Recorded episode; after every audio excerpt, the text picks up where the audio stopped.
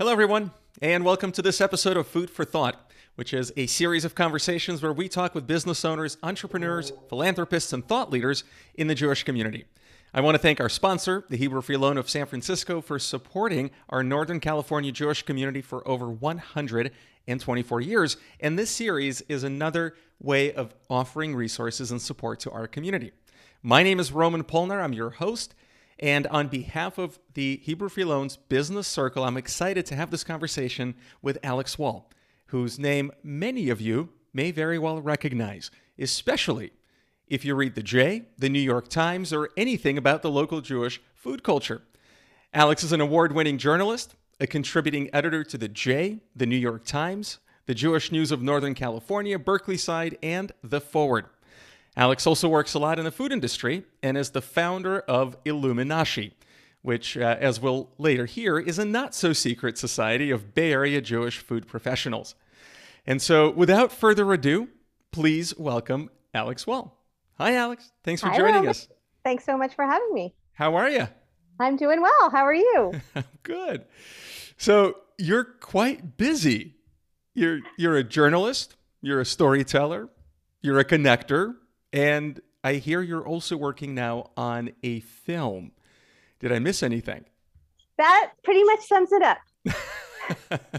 well, I really want to talk about the film, and I'll save it for a little bit later because I know that it's a really personal project for you. And I think that a lot of our listeners will absolutely love to hear that story. Uh, but let's start with your career as a writer, um, as a journalist. Like, tell us about like where can people find you and what do you write about? Well, I like to say that I write about food, love, and Jews. And um, my career started really in Jewish journalism. I never intended to go into Jewish journalism, but I found that it was a really good fit. Mhm. And in the Bay Area, I was on staff of the J, formerly the Northern, the Jewish Bulletin of Northern California, for six years when it was still under Marc Klein's leadership. I started in 2000 and left there full time in 2006 uh, to become a natural food chef. And that's kind of another, that leads to my next path, the, the food thing. But um, I always just found that covering the Jewish community was a really good fit for me because, you know, I have a strong Jewish identity. I didn't even know Jewish journalism existed when I was growing up. I didn't live in a community that had a Jewish newspaper, but I moved to New York. I went to uh, NYU for grad school in journalism and Middle Eastern studies at the time, and just fell into it kind of by accident and realized, oh, this is this really suits me because um, I just yeah, I care deeply about the Jewish community and Jewish issues, and so it was a really good fit.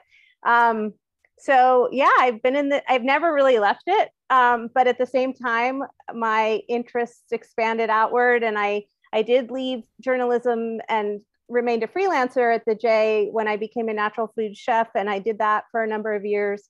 Um, and in 2011, I think Sue Fishkoff, the new editor at the time, offered me a different kind of food column where I would start covering interesting Jews in the food world. And um, that was 10, oh, maybe even it was earlier than 2011. I don't really remember, but um, it's been a long time. I'm still doing that column. You all, I, you know, I constantly get recognized. It, it's, it's a very strange kind of fame where I'll be in Berkeley Bowl or something and be recognized by someone who reads my column in the J. Um, I get recognized at farmers markets.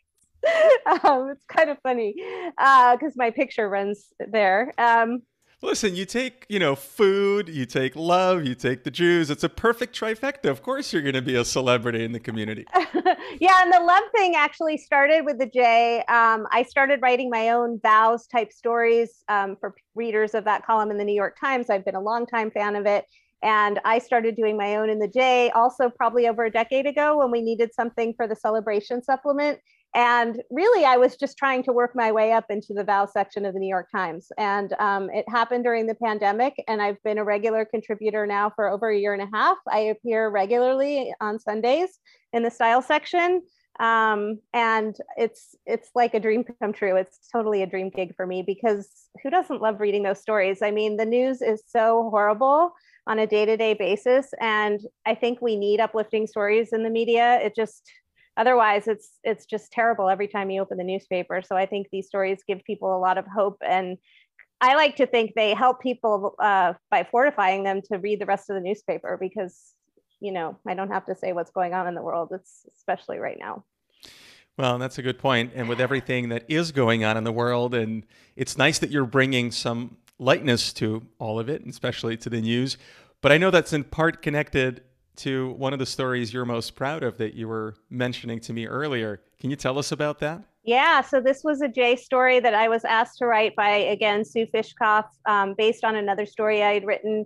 She had gotten word about a man in prison in Vacaville who had started a college program that had educated 1,500 incarcerated men, and um, he was never going to get out. He was con- called a lifer. Um, he had committed a murder of uh, a man who uh, was threatening him and his wife. Uh, he was her ex husband and he was violent. And so he thought he was going to kill them. And he was a Vietnam vet and had PTSD. And so he took matters into his own hands and killed him. And um, he got a life sentence. Um, and he just was determined that he was going to make the best life he could, knowing that he was never going to get out of prison. And his it was so inspiring. I went to Vacaville to meet him when he got transferred there. Um, I should say that, of course, he was Jewish, which was how we found out about, about him. And um, what a story! I sat there for four hours and was just just completely riveted by listening to him tell his story. And um, what was even more riveting after that was interviewing all the people that he had helped. And um, I ended up getting very involved in his story and going to Sacramento and testifying in front of the parole board. Um, my story got to Governor Brown's office. We know for a fact because an investigator came to the prison and told him so that I'm here because we all read that story about you in the Jewish newspaper. And two years later, it took two full years to go through the parole process, but in January of 2020, he was released from prison. I was at the gate when he walked out, and um, I still, it, it was a highlight of my life to be part of something like that. I think every journalist hopes that they can really make a difference for their work. And so few get to see the results like that. And it um, he and all of his team you know say that it was my story that did it. Of course we couldn't get confirmation from the governor's office. They say they don't uh, comment on individual stories but it was really like a life highlight not just a professional highlight but a life highlight to be at the gate when he walked when he went free. That's a really really cool story um, people can find it by Googling um, my name, Alix Wall, Alix with an I at the J website, and James White, that's his name. Um, mm-hmm. And Sneaky is his nickname. So if you Google those search terms, you'll find the story. it was written in March of 2018. That's very cool. So, yeah. what are you writing about now?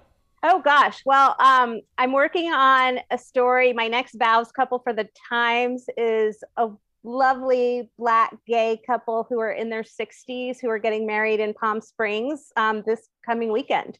And um, I've done an interview with them, and they are just one of them has actually lived in the Bay Area for years. We have a lot of friends in common. Um, they're just so lovely, and I'm super excited for people to read that one. Um, and then I'm working on my next J column. You know, I'm always I always have like numerous stories that I'm working on at the same time.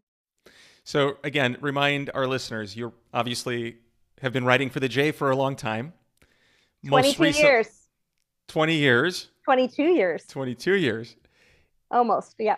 You're now contributing writer for the New York um, Times? I would just say I'm a freelancer for the New York Times. Okay. Contributing editor is a I have that at the J, but that's like a specific title. Um, I'm freelance everywhere else. Um, you can also find me in Berkeleyside, which is an award-winning news site that covers the East Bay. There's also the Oaklandside, which was started more recently. Um, I do mostly food stories for them, but I I've sometimes am asked to do other things. I recently wrote a story about um, the former uh, fire chief of Berkeley who got a kidney transplant. The donor was one of his best friends, and it was a very heartwarming story. They shared their story because they're both Asian Americans, and Asian Americans do not tend to donate organs as much as other cultures because of cultural reasons. So they were wanted to raise awareness about that. Cool. Well, we'll put I think links to all of these different publication so people can find you. Sure. But you'd mentioned food a number of times, and uh, from you know your background as a chef and writing about food, and I'm sure that's in some way connected to your work with the or founding of the Illuminoshi. So tell us about it. This not so secret food society. Yeah, so um, with the help of the Schusterman Foundation, um, I started this group in 2015 is when I first had the idea after attending a conference that the Schusterman Foundation put on food professionals, Jewish food. And I had written this column for years. I I realized, you know, I'd been talking to so many Jews who worked in food. Oh, do you know this person? You don't? Well, you should know that person. And I've always kind of considered myself a connector more than anything else. And I found that I kept introducing people, and I realized at that conference that I went to, um, you know, there were so many different people talking about future collaborations, but we were from all over the country. And I thought, wouldn't it be great if we had something like this for Bay Area Jewish food professionals? And no one had founded such a group. So um, despite the fact that I never really saw myself as a group founder, I founded it. And, you know, it's kind of been a side project. It's, it's not anything that, um, you know, earns me money, but it does earn me a great deal of satisfaction. And it's been so much fun. I've had some great gatherings before COVID, of course. And um, there have been some great partnerships that have grown out of it. And um, that is my connection to Hebrew Free Loan because a lot of people who have gotten loans in the food industry are sent my way by Cindy or people at Hebrew Free Loan and vice versa. Sometimes I send, you know, I, I know of people wanting to open a new business and I tell them about Hebrew Free Loan now because I know about it. And uh, so that's a really good connection to have. Oh, and thank you for doing that. I, mm-hmm, I know it helps pleasure. everybody, and it's a it's my a, pleasure. It, yes, thank you. Well, do you have any interesting or fun stories in uh, within the Illuminoshi, the connections that you've created that you want to mention? Oh, well, I mean, I jokingly kind of take credit for the Square Pie Guys, which is a very popular Detroit style pizza um, restaurant that is about to open their third restaurant in Ghirardelli Square. They're in South of Market, there's one in Oakland. Um, the founders are two young Jewish guys who cooked together, I believe, for the second time at an Illuminoshi event. And it was driving to that event and back that they talked about their philosophies and where they could see themselves in a couple of years and they realized they both wanted to be owners and not just working for someone else. And they basically decided on that trip to go into business together. So um, i jokingly take the credit for i mean they're amazingly successful. They're they're really doing really well and their pizza is delicious. So if you haven't tried square pie guys i highly recommend it. Sounds like we'll need to put a link in our show yeah, notes to absolutely. the pizza guys too. Absolutely Danny Stoller and Mark Schachter are the names of the two guys. That's great. Yeah. And so they didn't know each, about each other. You're saying they did know each other. They had cooked together like once or twice, but they really, you know, Mark had volunteered like at your next Illuminoshi event, I want to cook. And I said, great. And we had an event at a winery in Healdsburg where we didn't have food on site. And so I said, would you be willing to drive to Healdsburg? And he said, yes, if I can get help. And Danny, I think Danny had cooked with him once or twice before. So he asked Danny to come along but it was my event and they went and they drove there and back together and you know that's when they decided they they wanted to maybe go into business together so. There you go. You can add a matchmaker to your to- uh, long list totally. well that's what I, yeah i love i love being able to do that when i can. It's it's very satisfying. Oh that's wonderful.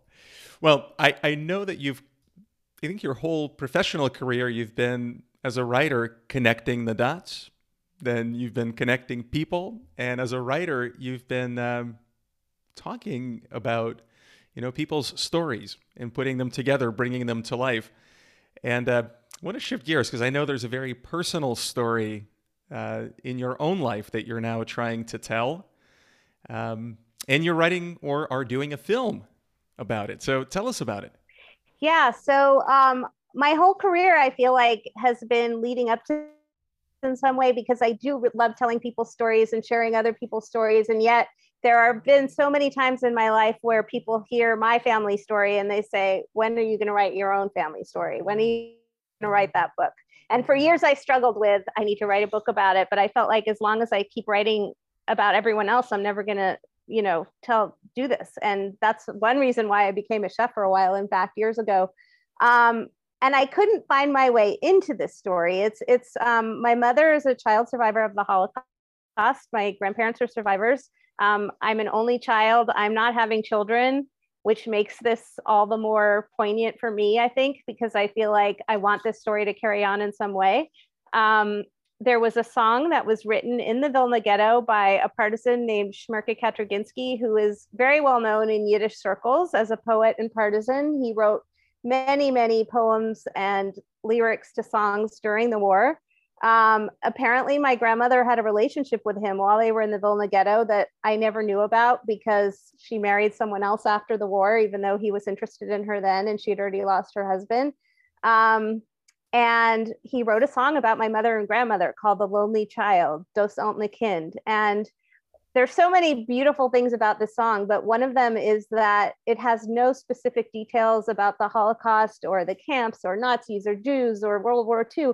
It's really just about a mother who's missing her child or a child who's missing her mother and her father.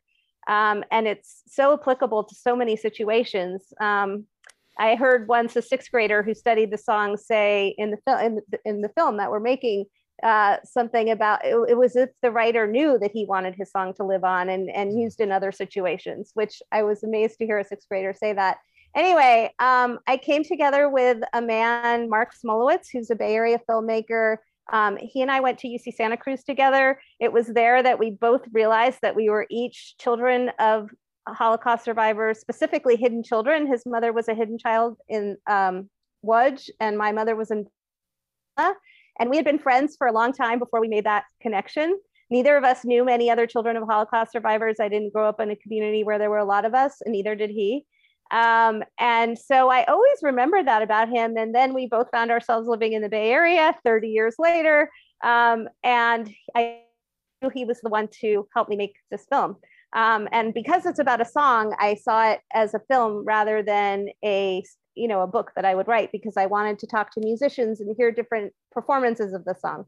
Um, so really making this documentary is a way to ensure that the song will live on. I for years I thought I knew about the song, but I kind of thought that no one else really knew about it, or I didn't. I wasn't aware people were continuing to sing it, and so once I found out that there were these stories that kind of appeared in my life that were kind of pushing me toward this, um, I needed to start investigating them and finding out who is singing the song, um, who are, why does this song matter to them, who's keeping it alive today, and that's what the film is about. And the film is called what? The Lonely Child. Mm-hmm. You can find out more about it by going to lonelychildmovie.com. Uh, we recently received our first institutional grant to help us with the movie from the Claims Conference, which I think a lot of your listeners probably know is an organization that gives uh, restitution, reparation money to survivors, as well as they have a film division and they've awarded, you know, many award-winning Holocaust films um, money. And so we are trying to match the $20,000 that they gave us at the beginning of the year. Um, and you know, it's been a long haul. I'm not going to lie; it's it's not easy. A lot of people warn me how difficult it is to make a film and to raise the money for it. Um, but I I feel really committed, and I have a very committed partner. And even though it's been a couple years already, we're kind of determined to make it happen. So um, I want to just make a little request. Um, I would love anyone listening to this, if you want to know more, to please go to lonelychildmovie.com.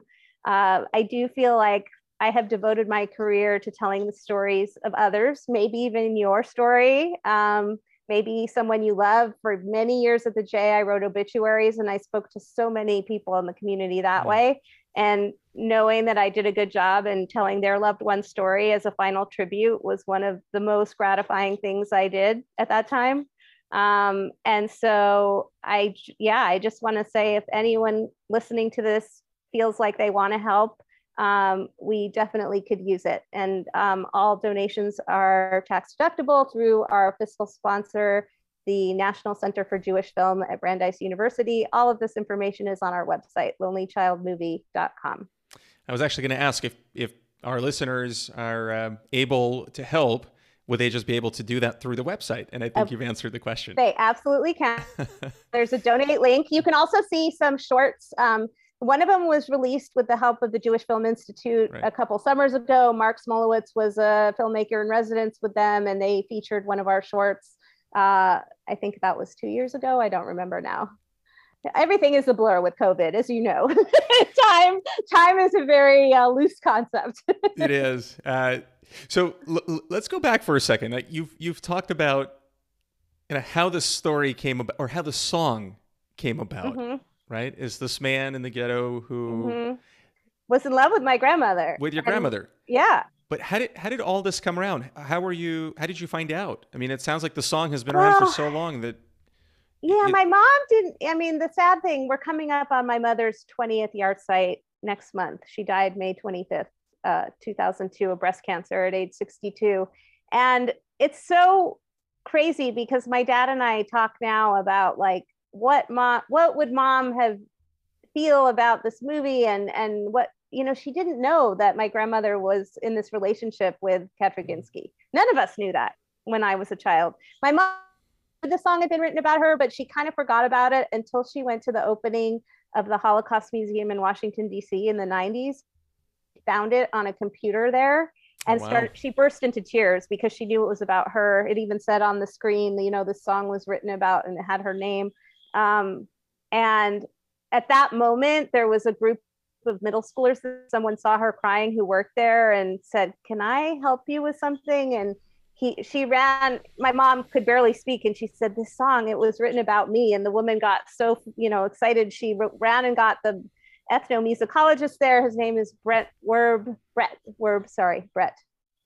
And um, he came and was so excited to meet her. He had written his phd thesis on kaczerginski it turns out um, and so there was this group of, of middle school children there, and my mom had never spoken to a group of children, of school children, about our story before, but she did it that day for the first time, and the song sort of motivated her. Um, I just got goosebumps hearing. Yeah, it's oh it's pretty profound, and yeah. you know, it it is really um, sad to, that now it's such a known fact that my grandmother. Well, I don't know. Known is a funny thing because, of course, it's such a small group of people who even mm-hmm. know who Kaczerginski was, but um, a book came out a couple years ago by David Fishman, a professor at JTS, the Jewish Theological Seminary, called The Book Smugglers.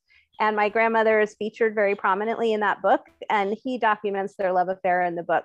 Um, and so it's it's well known among certain people who care about this very you know small subject. But the other thing I should say about it is the conditions that my grandmother and Kaczerginski were working in in the Vilna ghetto are worthy of mention because um, the reason this book was written, the book smugglers, it's about a group of Jews called the Paper Brigade. They called themselves that. Um, they were tasked by the Nazis to go through, you know, Vilna was this cultural capital mm-hmm. Of Eastern Europe, and um, the Nazis have collected all of these artifacts that they were going to put in their museum of an extinct race and they needed people who were fluent in many languages to go through all these items and select what was worthy of being kept for the museum and what was going to be recycled. And um, so they got a group of these slave laborers who left the ghetto every day. My grandmother was fluent in five or six languages. She had a master's degree at that time in history. Um, and so she was one of these people who would go to the YIVO building every day and they would sort through all of these items and they would hide many of them in the building smuggle them back into the ghetto. And they felt wow. it was more important than save, you know, trying to smuggle food back was saving poetry and saving mm-hmm. books and saving, you know, our culture. Um, and that is a story that I feel like hasn't fully gotten its due either. And I, um, you know, this book was written, but this is also my way of, um, you know, I want my grandmother to be remembered for what she did. I feel like women aren't, women's stories aren't often as told, of course. And people know who Kaczerginski was, and people know who Abraham Sutzkever was, who was another poet in that group, um, whose granddaughter also recently made a film about him. Um, he's he was uh, he immigrated to Israel, and she felt like the Israelis never fully knew who he was because he wrote in Yiddish, and mm-hmm. he was never fully recognized for his contributions. And my grandmother was not a poet, so you know her name isn't out there in the same way, but she did this important work, and I'm incredibly proud of that. And I I want her name to be you know, remembered more so than it is right now. Well, and it, you know, we all have stories, we all have history, especially our people just have through that time. Um, there's so many untold stories, but I, I actually have never heard the story about your grandma and how she found, you know, and preserved all of these books.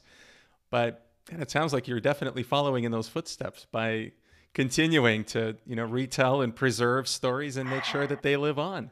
Yeah, I mean, I can't I can't compare myself to her because what she did was so heroic, and I feel like I'm just doing my thing. But um, you know, the circumstances are so different. But um, thank you for saying that. Well, thanks for doing that. It's uh, it's incredibly important, and we're fortunate not to have to live in a time absolutely that is difficult. Even though there are people around the world right now going through tremendous, uh, you know, heartache and pain as well. Absolutely. Um, so it must not be easy telling and digging up all of the different points of reference to tell a story and to find out stories. What would you say is the most difficult part of your job? Oh gosh.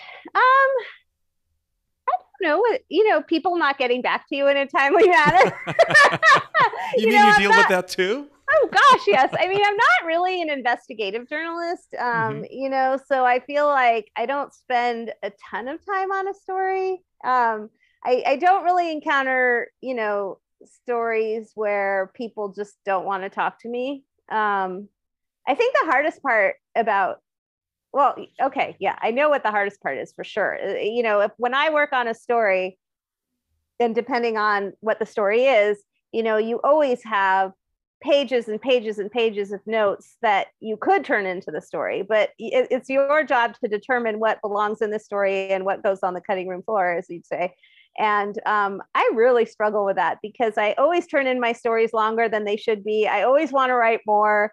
I always joke that I should be writing for the New Yorker because there they wouldn't care if I turned in a 20,000 word story. I don't quite feel like I'm I'm wanting to write a book, but I often feel like, oh, I I can't tell the story in, you know, 1500 words. I need at least 3000 and and that's hard um, because I often feel like, oh, I still have so much good stuff that I could I could put in there and I just can't. And and you know, I think there's someone famous said something about um, you know, I couldn't write you a short letter, so I wrote you a long one. Um, That's right. Was it Twain? Twain, it yeah. Sounds like it could have been Twain. yeah, I think it was Twain. Um, and because it, it is, it's harder to write, you know, yeah. succinctly than to tell a longer story. But I always want to tell more. There's always more to tell. Always. There's always more to tell, and it's so hard to get to yeah. the essence because yeah. there's just so many stories and there's so many elements, and they all intertwine just like they do in life. Exactly.